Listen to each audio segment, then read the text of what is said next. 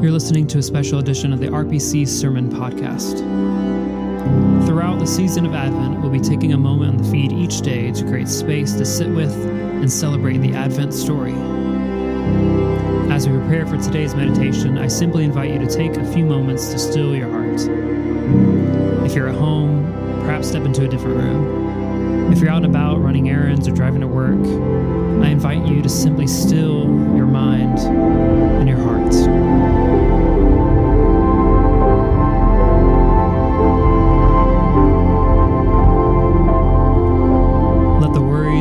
slip to the back of your mind and allow your heart to be open that you might shift your awareness to God.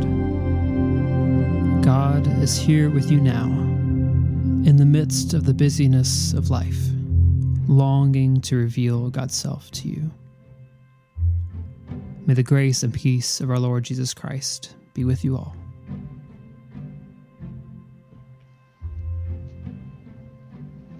Welcome to the second week of Advent devotionals at Roswell Presbyterian Church.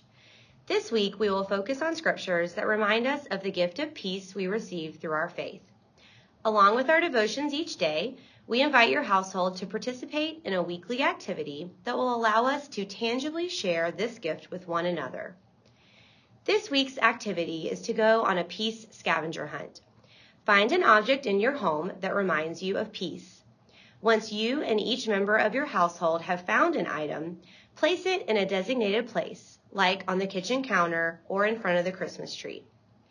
When you gather, share with one another why you chose your item. For added fun, place your chosen item in the designated spot in secret and have fun guessing who contributed each item. Today, we will hear a message of peace. Today is Monday, December 5th, in the second week of Advent. This week, we are meditating on the theme of peace that we experience as we await the celebration of Christ coming into the world. Today's passage is from Psalm 57. Here are some selected verses. Be merciful to me, O God, be merciful to me. For in you my soul takes refuge. In the shadow of your wings I will take refuge until the destroying storms pass by. I cry to God Most High to God who fulfills his purpose for me. He will send from heaven and save me. He will put to shame those who trample on me. So, our dog is literally the cutest dog ever. He's seriously adorable. But, y'all, he is ridiculous. He is anything but peaceful. He sits all day and barks at everything.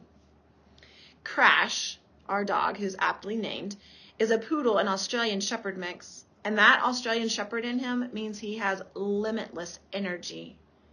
I can tell that he can feel in his bones that he needs to chase all the sheep and tell them what to do. He has an inherent need to herd. So it makes him very noisy and, quite frankly, a little out of control. He has all these amazing traits that are bred into him that he just doesn't need to live the life he lives in the Slocum house. Now, don't get me wrong. That dog loves his life. His preferred mode of travel is to be carried like a baby from one spot to another. He's got it good. But I think he knows there's a part of him that was bred, that was created to live a little bit of a different life. And that results in a whole lot of noisiness. He is not a peaceful dog. I wonder if we feel the same. Our scripture passage today talks about how the psalmist feels like he's laid down with the lions, that he is vulnerable to any minute being devoured by this world. I think we know deep inside that we were created for the world that God intends for us, and yet we find ourselves trying to navigate this broken world that we live in. That tension sometimes brings us a sense of chaos and noise, a lack of peace. The good news is that this season we are celebrating the one who is coming to relieve that tension, the Prince of Peace who works to reconcile the world and make it the place we were created to live in. We are a people of hope. We are a people of peace, even in a chaotic and noisy world. Thanks be to God. Amen.